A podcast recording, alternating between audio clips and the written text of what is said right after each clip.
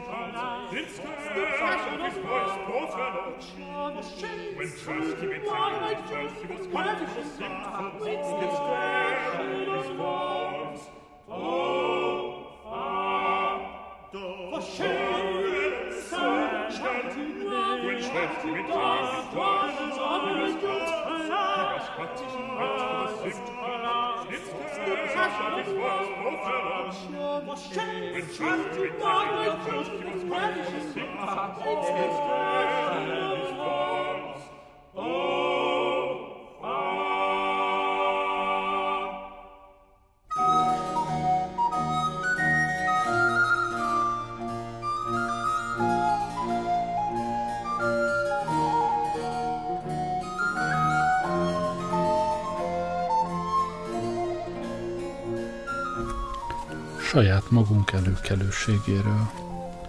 Valami öreg, elangolosodott franciával találkoztam ezelőtt gyakran, még újságírói pályám elején.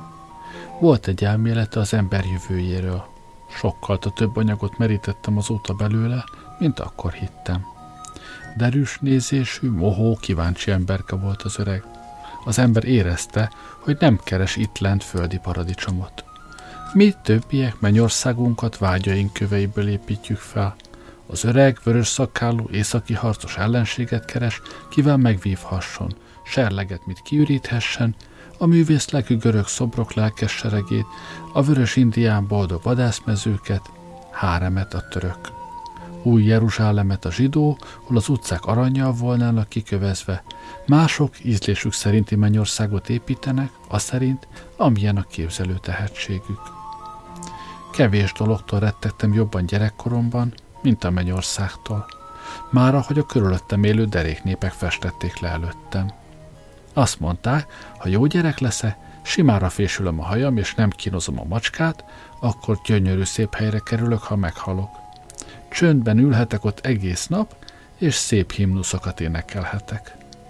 Úristen, aztán ez legyen az egészséges fiúgyermeke jutalma azért, hogy jól viselte magát. Nincsen ott reggeli, se vacsora, se tea, se uzsonna. Egy öreg hölgy kicsikét felvidámította avval, hogy az egyhangúságot megtöri itt-ott csekély mennyiségű manna. De súlyosan nehezedett rám az örökös manna gondolata is. Ha feltételeztem, hogy esetleg szörbet és gyümölcs is kapható, felvilágosította, hogy ez tévedés. Iskola, igaz, szintén nincsen, de nincs krikett és futballpálya sem – úgy oktattak ki, hogy nem kél majd vágy bennem, hogy megközelítsem a másik angyal kapuját. Egyedüli boldogságom az éneklés lesz. Mihelyt reggel felébredünk, mindjárt énekelni kezdünk? kérdeztem. Nem is lesz ottan reggel felelne, nem lesz ott se reggel, se este, egyetlen vég nélküli hosszú nappal. No és folyton énekelni fogunk? Makacskodtam. Igen, olyan boldogok lesztek, hogy örökösen csak énekelni akartok. Sose fárad bele az ember? Nem, soha bele nem fárad, se álmossá, se éhessé, se szomjassá nem válik. No és az mindig így van ottan? Úgy ám, örökkön örökké. Egy millió évig? Egy millió évig bizony, aztán másik millió évig, de még aztán is millió évig sose lesz vége. Még máig is emlékszem azoknak az éjjeleknek agóniás félelmére, mikor ébren akartam maradni, hogy a végtelen mennyországra gondolhassa, honnan semmiféle lehető szabadulás nem kínálkozott. A másik hely ugyancsak öröknek volt elmondva, másképp tán ott keresek menedéket. Mi felnőttek, kiknek az agyvelejét kikezdte már a gondolkodni nem akarás lassan megszerzett szokása, nem cselekszünk helyesen, ha a gyermekeket ezzel a rettenetes dolgokkal kínozzuk. Örökké valóság, mennyország, pokol, előttünk jelentés nélküli szavak. Elismételgetjük, ahogy esetleg az imáinkat morsoljuk le, vagy tán csak dísznek alkalmazzuk öntelt nyomorúságos bűnösök mi. De a világunkban itt van ám az intelligens idegen, a gyerek. Előtte kíváncsi, kutató, tudni vágyó, mindez félelmetes valóság. Ha kételkezz benne, olvasó, állj meg egyedül valamelyik éjjel a csillagok alatt, s fejtsd meg magad ezt a gondolatot. Örökké valóság. Legközelebbi tartózkodási helyed az elmebetegek országos menhelye Land.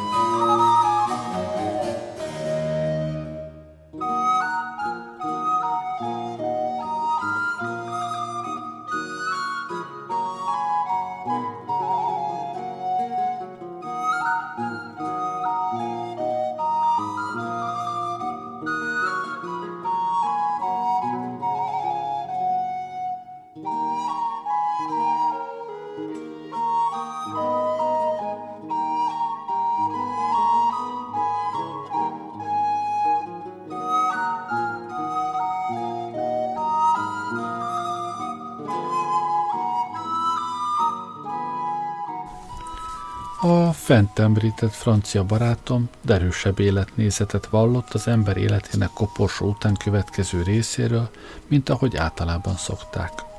Az ő hite az volt, hogy örökös változásra vagyunk kárhoztatva, örökké tartó munka lesz osztályrészünk. Átmegyünk a régi planéti, planétákra, nagyobb napokon fogunk működni. De ilyen felsőbbrendű pályafutáshoz tökéletesebb lényre van szükség. Közülünk nem alkalmas egyetlen egy se. Vitatta, hogy eljövendő létet alkosson magának. Az volt az eszméje, hogy közülünk kettő, három vagy négy belső értékünk szerint elvegyül, hogy új, fontosabb lényt alkosson, magasabb lét számára alkalmasat. Hisz az ember maga, erősítette, különböző állatfajták keveréke.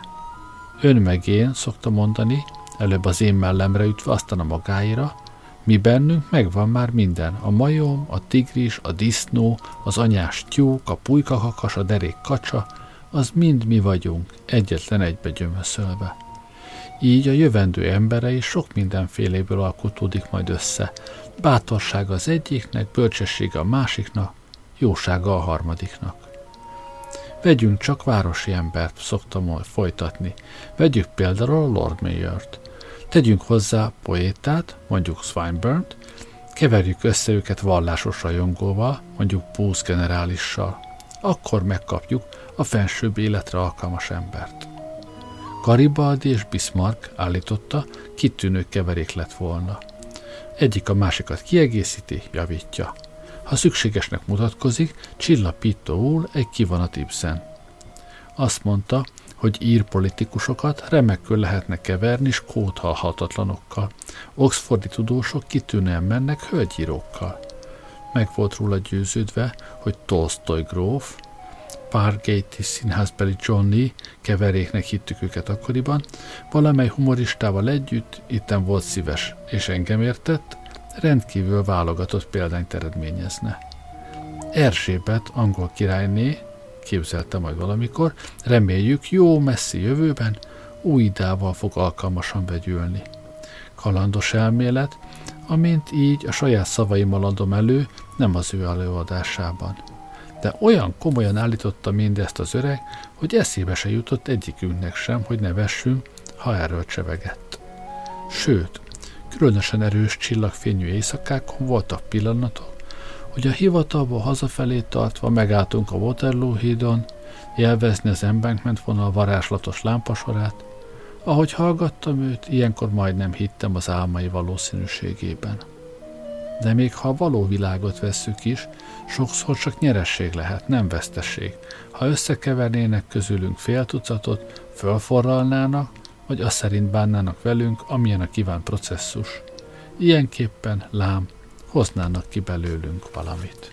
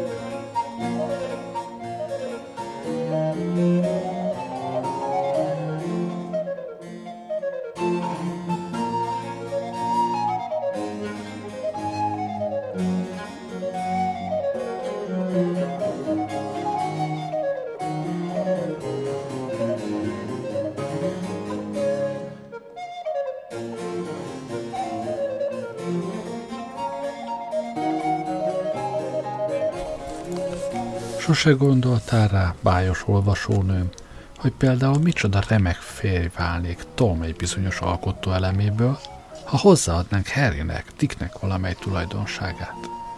Tom mindig olyan derűs, jókedvű, de érzed, hogy az élet komoly perceiben könnyű. Aranyos fickó, ha jókedvű az ember, az igaz, de nem mennél hozzá vigasztalásért, erőért, ha bánatod van, ugye nem? Nem, a szomorúság óráiban csak az a jó, ha a komoly, szomorú Harry van melletted. Az a derékember, a Harry. Talán egészben véve a legtöbbet ér hármójuk közül. Szolíd, megbízható, hű. Milyen kár, hogy kicsit közönséges, hogy hiányzik belőle a becsvágy. A barátnőid nem ismerik rejtett aranyat érő jó tulajdonságait, nem irigyelnének érte és olyan férj, ki miatt más lány nem irigyel? Istenem, az mégse az igazi, nem úgy van? Dick, ő az okos, sziporkázó, elvégzi majd jól a dolgát. Eljön a nap, meg vagy róla győződve, mikor büszke lesz az asszony, ki a nevét viselheti. De csak ne forogna mindig saját maga körül, csak lenne kicsit rokon szembesebb. Ennek a háromnak a vegyülete, vagyis hát a három ember jó tulajdonságai, Tommy jókedve, Harry gyöngéd ereje, s Dick brilliáns fensőbsége. Ez volna az ember, ki érdemes rád. Az asszony, kire Copperfield Dávidnak volt szüksége, az Ágnes és Dóra keveréke lett volna. Így egyiket a másik után kellett vennie, pedig ez már nem olyan. Aztán igazán szerette és az a Copperfield Ágnest, Mr. Dickens, vagy csak úgy érezte, hogy szeretnie kell. Bocsásson meg, de két én vannak Copperfield eme második házasságát illetően. Nézzük csak szigorúan köztünk szólva, Mr. Dickens, a derék Dávid, kedves egy ember, nem bosszankodott itt-ott a makulátlan Ágnesen? Remes, remek feleség vált belőle, az biztos. Az ugyan nem rendelt hordószámra felbontatlanok osztrigát. Akármelyik napon meghívhattad ebédre Tedrölst, Bizisten, Sophie és az egész rózsakert elkísérhette volna őt, Ágnest az mind készen találja. Az ebéd bizonyosan remekbe főtt, a kiszolgálás elsőrendű. Ágnes édes mosolya egész ebéd fölött világít. De ebéd után, mikor Dávid és Treadles ott ülnek egyedül pipázgatva, a szalomból klasszikusok hangja szüremlik ki, amúgy magas röptű zene, Ágnes a szent játszik ott fönn. Titokban nem pillantanak az üres székre. Nevető arcot látnak ott, göndörfürtű asszonyi fejet, egy végtelenül bolondos asszony fejét.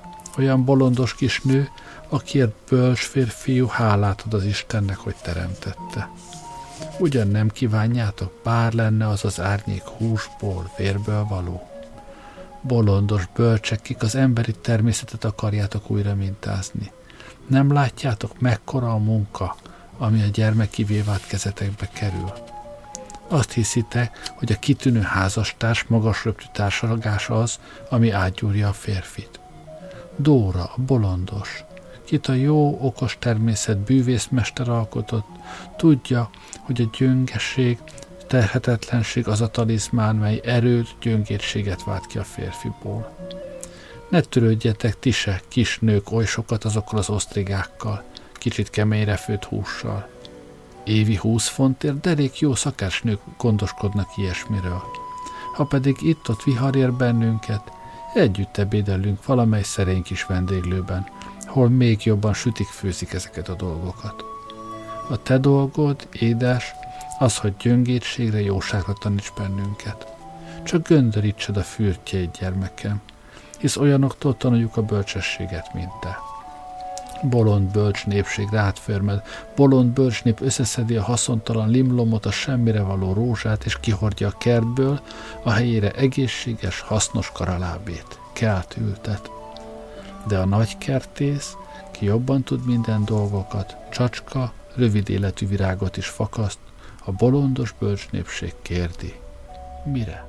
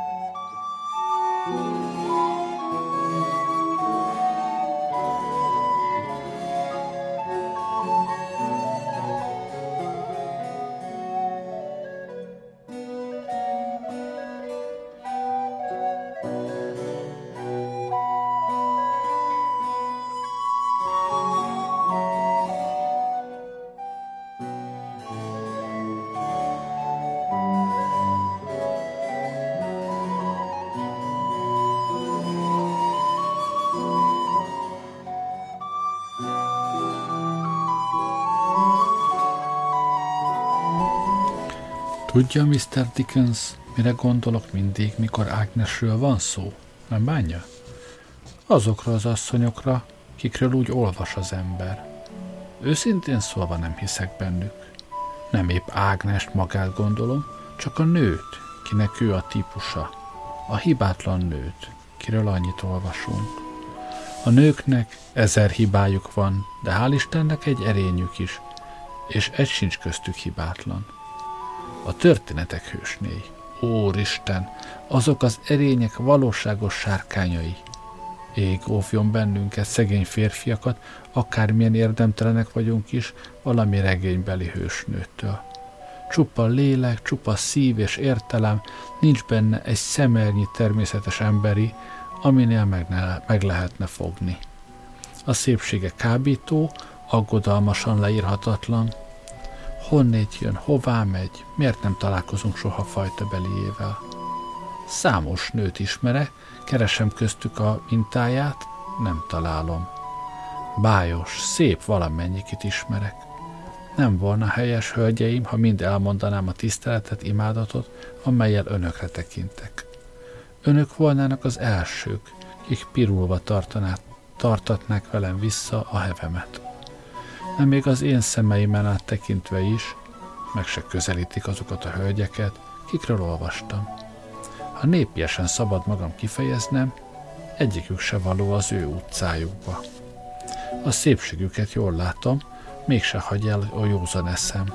Akármi hasznát is látom józanságomnak. A társalgásuk, bevallom, meglepően okos, kellemes, néha brilliáns, tudásuk sokoldalú, sokféle, műveltségük egész bosztoni, mégse ragyognak. Nem tudom, hogy fejezem ki magam, olyan 16 telihold erővel, mint a történetek hősnői. Önök nem akarnak meggyőzni arról, sálás is vagyok érte, hogy önök az egyetlen asszony a világon. Önöknek, még önöknek is megvannak a hangulataik, szeszélyeik. Szinte azt tartom, hogy az öltözékeik érdeklik önöket. Még afelől sem vagyok biztos, vajon a saját maguk hajából, tudják mit értek alatta, nem kevernek egy kicsit ahhoz a hajhoz, ami a fejükön nő. Az önök vérmérsékletében van valamelyes hiúság, egy gondolatnyi önzés, egy csipetnyi lustaság. Láttam már, mikor picit oktalanok, kicsit másokra való tekintet nélkül való, könnyedén túlzók. Nem úgy, mint a regénybeli hősnő. Önökben bizonyos mennyiségű emberi étvágyak és ösztönök lakoznak. Emberi csacskaságok, talán emberi hiba is akad, egy vagy mondjuk kettő. Röviden, hölgyeim, önök is valamennyien, mint mi, férfiak, Ádámnak, Évának gyermekei. Ugyan mondják meg, hol találhatom meg azt a természet fölötti testvért, azt a nőt, akiről az ember olvas. Ki nem várat meg senkit, míg a kontját tűzi fel, nem haragszik a házban mindenkire, amiért nem találja meg a saját cipőjét, sose veszekszik a cselédekkel, sose goromba a gyerekekkel, sose áll a kerítésnél más unokafivérrel, csak az igazival.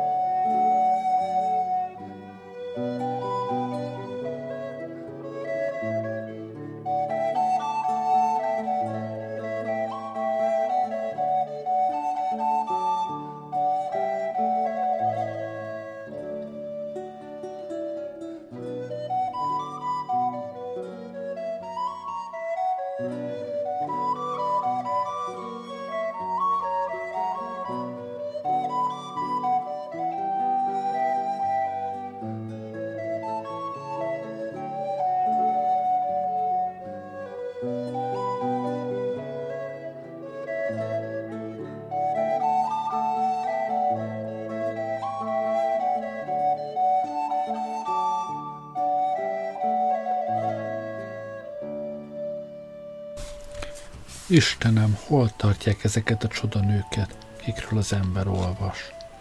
Valahol ott, ahol a művészeti festmények szép lányait. Láttál, kedves olvasóm, elég ilyen szép művészi képet? Lovastól ugrat keresztül a szép hölgy hatszoros akadályon, és még arra is van ráérő ideje, hogy annak a komikus fiatalembernek a háta mögött mosolygó megjegyzést tegyen, ki fejjel áll ott a bokorban. Tiebben viharos reggeleken gyönyörködteti a szemét. A fürdőző nő, ruhája finom sifon és pointlész, soha egy tenyérnyi mozdulatot el nem hibáz. A körülötte fürdőző idősebb hölgyek mind vizesek, fáradtak. A ruhájuk hozzáragad a testükhöz, csak a festett szép lány merül a vízbe, és hajának még egy bodra se kerül rendetlenségbe. Könnyed hegyen áll a művészet eme szép leánya, és a feje fölött tíz méteres magasságba röpíti a teniszlabdát. Ugyanez a szép lány egyenesen erősen nyújtja előre a fejét viharban, szélben, neki sose csurog a víz a ruhájáról. Az ő labdaütője sose akad a sárba, magas szárú francia cipőben produkál a jégen 45 fokos szögeket, két keze a karmantyúban. Ő soha nem ül le nehézkesen, szétrakva a lábát, nem mondja soha, A művészi szép lány tandemmel röpül keresztül a piccadilly a szezonban, 18 mérföldet tesz meg óránként. Vásár idején szágult keresztül kerékpáron a városban, tojással teli kosár van nála, mindehez jobbra-balra mosolyo. Sose csúszik le a keze a tartóról, sose megy neki tehénnek. Vakítóan süt a nap, mikor halászni mén. Harmatos ibolya csokor a hajában, valahányszor könnyedén felveti a horgot, lazac csüng rajta. Krikettet játszik az egyik kezével, és úgy fest, mintha élvezni a játékot. Pompás deréknő, tetőtől talpig sportlédi, ez a művészetben előforduló hölgy. Egyetlen dolog, ami ellene hangol, az, hogy elégedetlenné teszi az embert azokkal a lányokkal szemben, kik evezős csónakot pörgettyűvel tévesztenének össze, és úgy érsz partot, mintha a biszkajai öblöt szelted volna keresztül, azokkal, akik minden lehető alkalommal képen vagy mellen teremtenek a labdaütővel, azzal, aki nem korcsolyázik karmantyú barakot kézzel, hanem inkább feldobja a karmantyút, és kijelentvén, na én megyek, s gondja van rá, hogy vele menj. Azzal, ki ha lepottyönt a kocsiról és vigasztan légyek előtt, haragosan felel, hogy a ló nagyot kanyarodott a saroknál, és nem látta a mérföldkövet, azzal, kinek a haját a tengervíz nem teszi szebbé. Úgy látszik, ott tartják a regények hősnőit is, ahol a művészi szép lány készül. Szerző ura, nem fáj nektek, hogy mennyire megbántotok bennünket? Ilyen nők, Vénusz, Szent Cecília és Fráj Erzsébet keverékei, mint írjátok le őket izzó oldalakon keresztül. Bizony Isten nem szép tőletek, mikor jól tudjátok, hisz tudnotok kell, milyenek azok a nők, akikkel nekünk van dolgunk.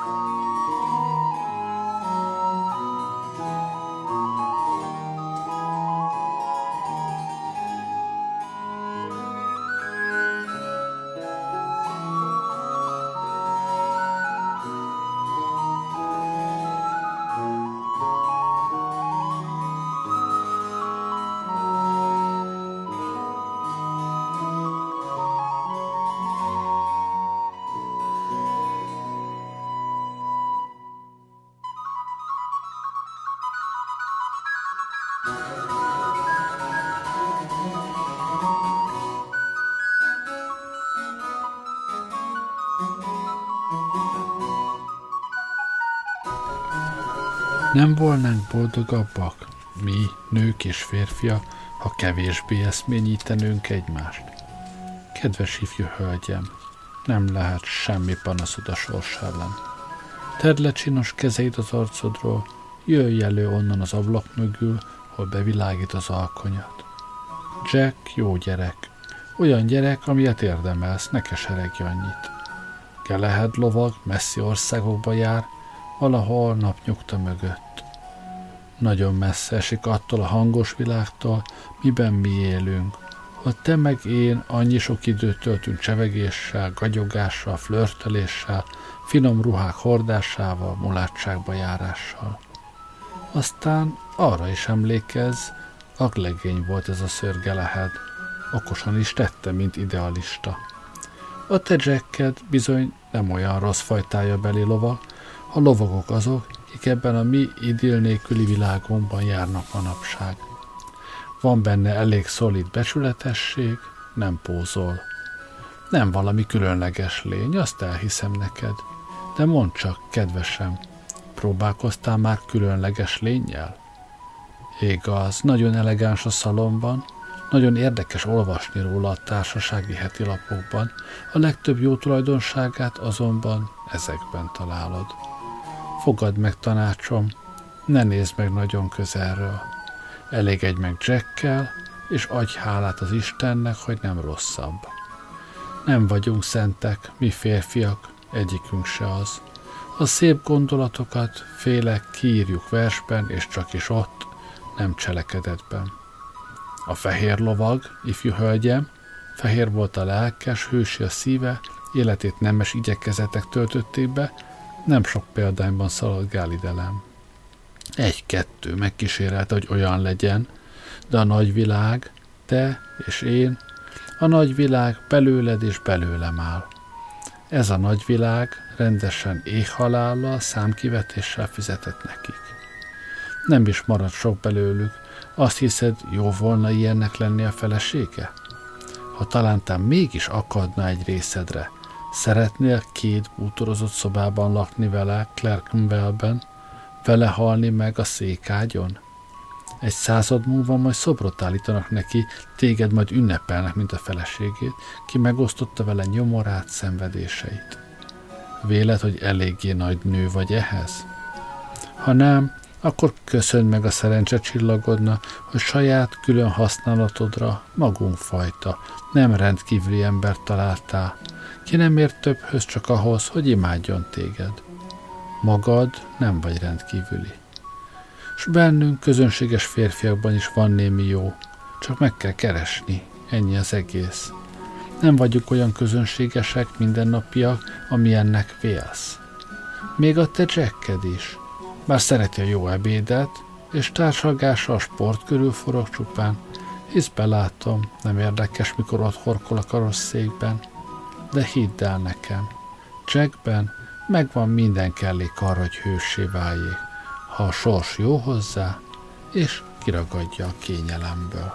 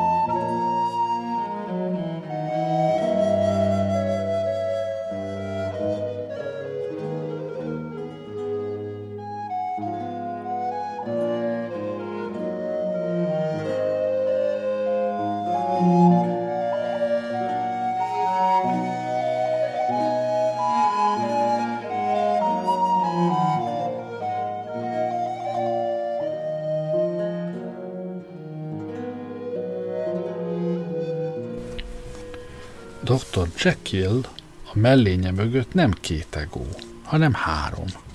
Nem csak Hyde, hanem azon túl még valaki más is, valaki nagyobb még, mint Dr. Jekyll. Ember, ki oly közel áll az angyalhoz, mint Hyde a démonokhoz. Ezek a jól táplált city fiúk, ezek a Gatey Johnnik, hivatalnokok, gyógyszerészek, nagy tolvajok, mindegyikük mögött ott rejtőzik a hős. Ha a fátum, a szobrász használatba venne vésőjét, kifaragná belőlük. Dolgunk volt itt ott az udvar végében, sokszor láttunk ott egy közönséges kis utcalányt. Nem volt rajta semmi különös. Nem volt igen tiszta, alkalomattán jó, vastag, durva beszédű, amolyan valóságos kis utcai veréb. Vigyázni kell, nehogy a gyerekek ruhája hozzáérjen. Egy reggel aztán a kerületi hullavizsgáló személyére, személyére nézve nem poéta, csak kép szakértő abban, hogy költészetet fedezzen fel ott, horonycsomó fedi az életet, többet mond el róla. Hat silinget keresett a kicsi hetenként, eltartotta rajta ágyhoz kötött öreg anyját és három kisebb testvérét. Háziasszony, dada, anya és kenyérkereső volt egybekeverve. Lám, vannak a regényen kívül is hősnők. Az együgyű Tom megnyerte a Viktória keresztet, zápor elől futva menekült meg az ászlóval. Ki hitte volna az együgyű Tomról? Úgy tetszett, mintha a falusi kocsma volna álmaink ne továbbja.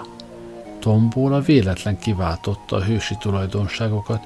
Harryhez nem volt ilyen jóságos a sors. Semmire való volt ez a Harry. Ivott, verte a feleségét, azt mondják. Eltemetjük, örülünk, hogy megszabadultunk tőle, hisz úgyse volt jó semmire. De biztos az, hogy semmire? Valljuk be, hogy bűnösök vagyunk. Tudjuk jól, kiknek van merszük megvizsgálni magunkat, hogy nagyon aljas dolgokra vagyunk kaphatók, minden rosszra a nap alatt. A körülmények véletlenek, még az ébren vigyázó rendőr, teszik, hogy bűnre való lehetőségeink csak, maguk ismer, csak magunk ismerjük. De ha felismertük a gonoszt magunkban, ismerjük fel azt is, hogy nagyságra is képesek vagyunk. A mártírok, akik halált, kínzatást, rebbenés nélkül viseltek el lelkiismeretbeli dolgok miatt, csak olyan férfiak, nők voltak, mint jó magunk. Megvoltak nekik is a rossz oldalaik. A mindennapi élet apró megpróbáltatásai elbuktatták őket, csak úgy, mint bennünket. Nem voltak az emberiség csúcspontjai, sok közülük talán tolvaj, gyilkos, gonosz életű volt. De meg volt a nemesség, nagyszerűség is bennük, szunnyad bennük, felvirratt az ő napjuk. Voltak köztük bizonyára olyan emberek, akik megcsalták szomszédaikat, hamisan árulta, férfiak, kegyetlenek voltak a feleségükhöz, gyermekükhöz, önző, botrányos életű asszonyok. Könnyebb időkben erényeiket nem ismeri fel senki, csak alkotójuk. Minden időben, minden századokban, amikor a sors nőt, férfit szólított, hogy igaz férfiakká, nőkké váljanak, az emberi természet mindig megtette a magáét. Ugyan nyomorúságos banda lehetett a sok arisztokrata, kikkel a terror végzett. Gyáva, önző és mohó lehetett az életük. De mégis kell, hogy valami jó lett légyen még ő bennük is. Mikor azokat a kis dolgokat, miket szűklátókörű életükben óriási fontosságúnak tartottak, elvették tőlük, mikor a valóságokkal szemtől szembe találták magukat, akkor még belőlük is előkerült az igazi ember. Szegény, kártyavár gondolkodású első Károly, csupa gyöngétség, csupa balgaság, mégis mélyen elrejtve benne. Felleljük az igazi nagyurat.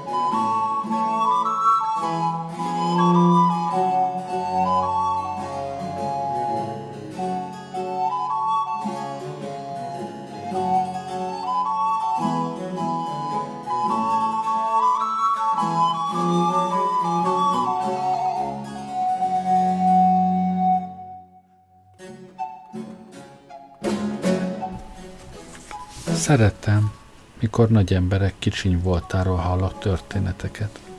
Szívesen hallom, hogy Shakespeare nem vetette meg az itókát. Még a Ben Jonson barátjával elkövetett utolsó csúnya orgiában való hithez is ragaszkodom. Esetleg nem igaz a történet, de remélem, hogy az. Szívesen hallok felőle, mint gonoszról, falu rosszáról, kit a helyi iskolamester kicsapott, ki ellen még a korabeli pap is prédikált. Szívesen képzelem, hogy Cromwellnek hatalmas bibircsó kékeskedett az orrán. Így jobban meg vagyok elégedve saját vonásaimmal. Jól esik hallani, hogy édességeket rakott a székekre, hogy lássa, mint rontják el ruháikat nagyszerűen öltözött hölgyek, örülök rajta, hogy dülöngélt a kacajtól ez egyszerű tréfán, akár csak valami Eastent Harry, a vasárnap délutáni szennyvíz fecskendőjén.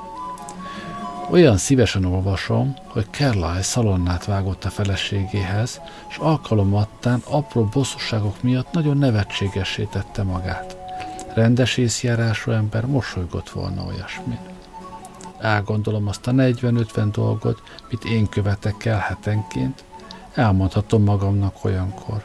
No lám, én is irodalmi ember vagyok. Szívesen gondolok arra is, hogy még Júdásban is megvoltak a nagyszerűség pillanatai, jó órái, amikor az életét szívesen adja oda mesteréért. Elérkezett talán hozzá is, útja végén, valamely hangnak az emléke. Megbocsátatnak néked a te bűneid, mert kell, hogy még Júdásban is lett légyen valami jó. Olyan az erény, mint a rejtett arany az érzben. Nem igen sok van belőle, sok fáradtság kell ahhoz, hogy kihozza az ember. De a természet úgy látszik, mégis érdemesnek találja, hogy ilyen nagy, ormótlan köveket alkosson, ha elrejtheti bennük drága fémjét.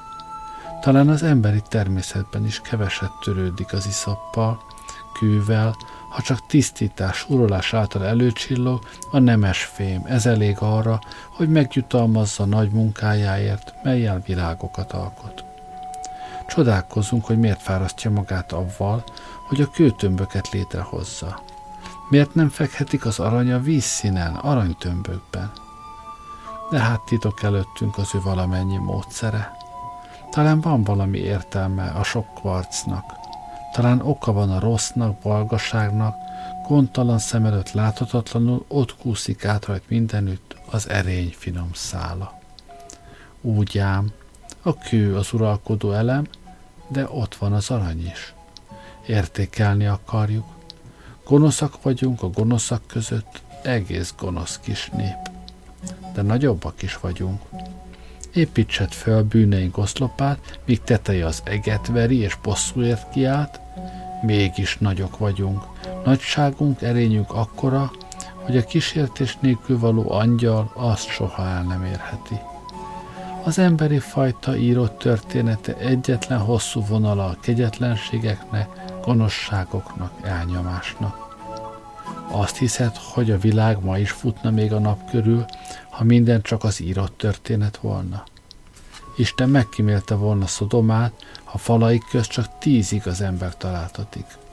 A világot igaz emberei mentik meg.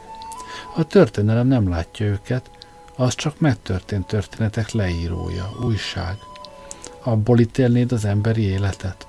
Akkor azt kellene hinned, hogy a hímen igazi temploma a választóbíróság, hogy az emberiség két részre oszlik, tolvajra, rendőrre, hogy minden nemes emberi gondolat mézes madzas csak a politikus szájában.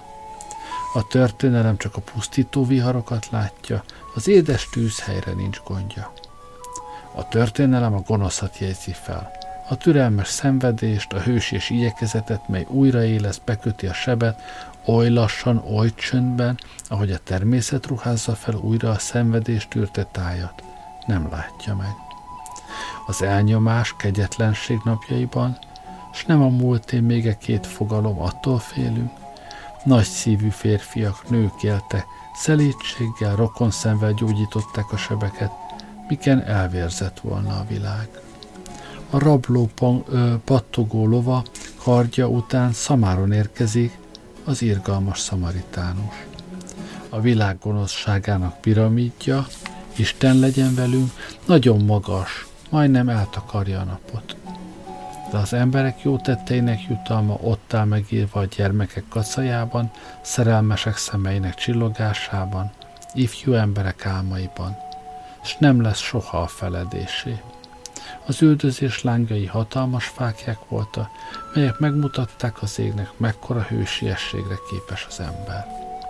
A zsarnokság posványaiból fakad az önfeláldozás, az igazsághoz való merészség. Kegyetlenség. Mi egyéb, ha csak nem a közönséges trágya, mi megtermékenyíti a földet, melyen gyöngétség, szánalom virágai nőnek. Gyűlölet, harag kiált egymásra századokon keresztül, de a szerelem, a vigasz hangja is erős, már halk, suttogó ajak suttogja fülünknek.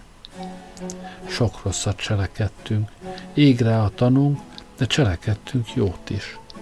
Igazságot akarunk. Az életünket adtuk barátainkért, emberben nincsen ennél nagyobb szerelem, küzdöttünk az igazságért, meghaltunk érte, nemes cselekedeteket vittünk végbe, nemes életeket éltünk le, vigasztaltuk a szánalomra szorulót, segítettük a gyöngét. Tévedtünk, elbuktunk, vakságunkban sokszor kerültünk tévútra, de küzdöttünk. A derék igaz emberek csapatának kedvéért, türelmes, szerető asszonyok miriádjai véget, annak a jónak kedvéért, mely elrejtve él bennünk. Kímélj bennünket, Uram!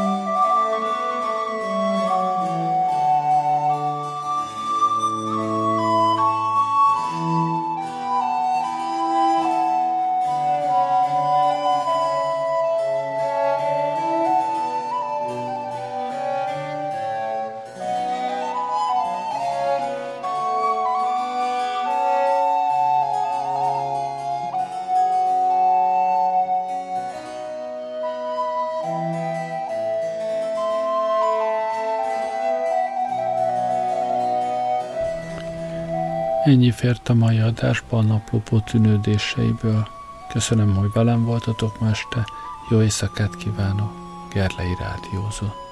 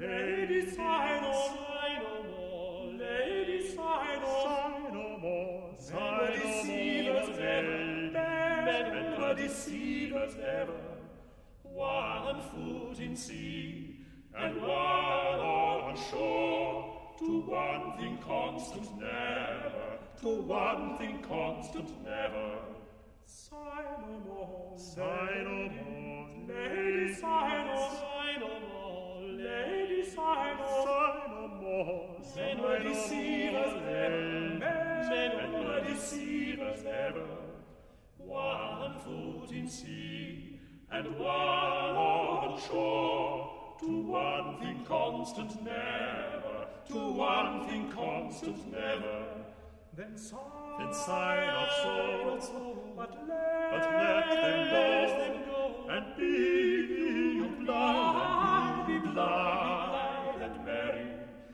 converting all your notes of woe, converting all your notes of woe into hey, into down, hey, down, daddy, hey, into down, hey, down, daddy, hey, down, daddy, hey, down, daddy, hey, down, daddy, to hey, down, daddy, then sigh, then sigh not so, but let, but let them go, and be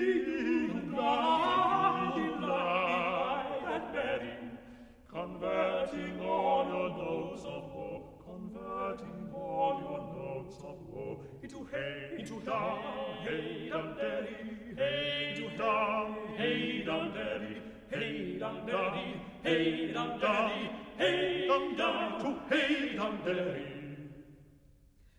Sing no more, sing no more, did sing no more, sing no more, did sing no more, sing no more, sing no more, and heavy, of damp so dull and heavy, the frauds of men were ever so, since summer first was leafy, since summer first was leafy.